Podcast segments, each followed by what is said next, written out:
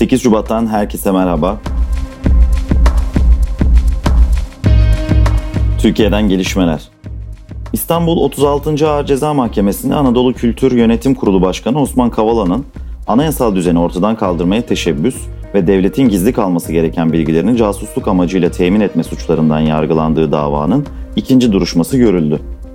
Savcılık Kavala'nın hali hazırda yargılandığı Gezi Parkı davasıyla bu davanın birleştirilmesini isterken iş insanının tutukluluğunun devamını da talep etti. Cumhurbaşkanı Recep Tayyip Erdoğan, Profesör Doktor Melih Bulu'nun Boğaziçi Üniversitesi'ne atamasıyla başlayan protestolara ilişkin yeni açıklamalarda bulundu. Boğaziçi Üniversitesi'ndeki olayları oradaki öğrencilerimizin bir olayı olarak tanımlamak, o şekilde kabul etmek mümkün değil. Bunun bir defa oradaki öğrencilerimizle yakından uzaktan alakası yok diyen Cumhurbaşkanı Erdoğan, bu işin başını maalesef siyasetin bir boyutu çekiyor dedi. Cumhurbaşkanı Erdoğan, 7 şehrin birlikte düzenlediği AKP'nin 6. İl Kadın Kolları Kongresi'ne canlı bağlantıyla katıldı. Cennet annelerin ayaklarının altındadır diyen Cumhurbaşkanı ailenin direği annedir, anne.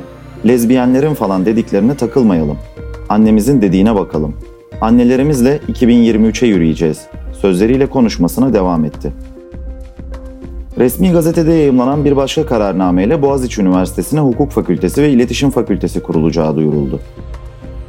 Toplam 13 üniversite, 16 yeni fakülte, enstitü ve yüksekokul kuruldu.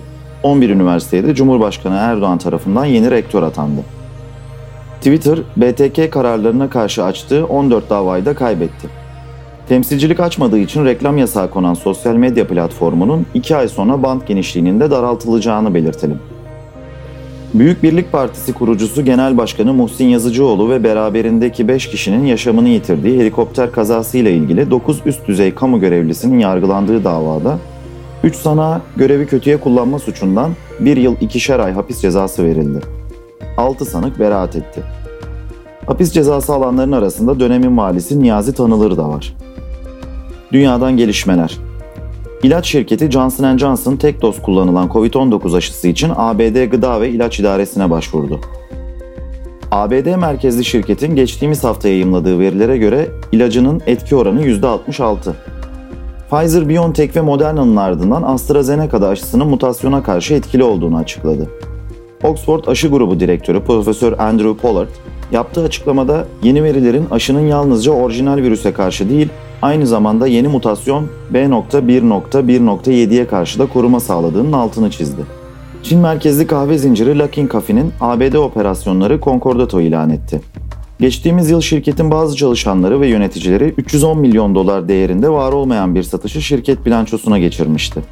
Çin merkezli viral video uygulaması Kuaishou'nun piyasa değeri 160 milyar dolara ulaştı. Hong Kong piyasalarında işlem gören şirket TikTok'un çatı şirketi ByteDance'i yakından izliyor.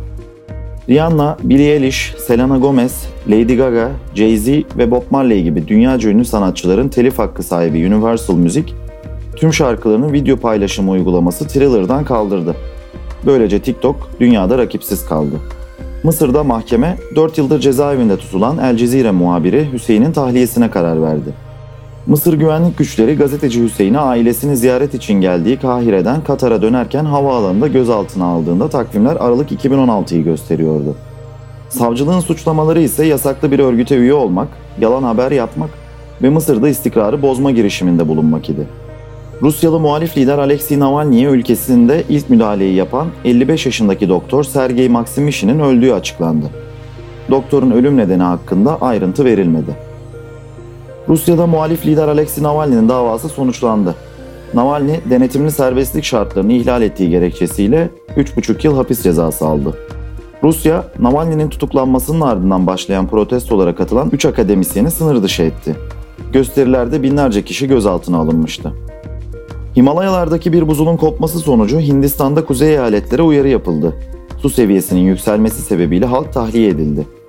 Chamoli bölgesinde sel nedeniyle 100 ila 150 kişinin hayatını kaybetmiş olabileceği düşünülüyor. Nous'la gelişmeleri dinlediniz. Hoşçakalın.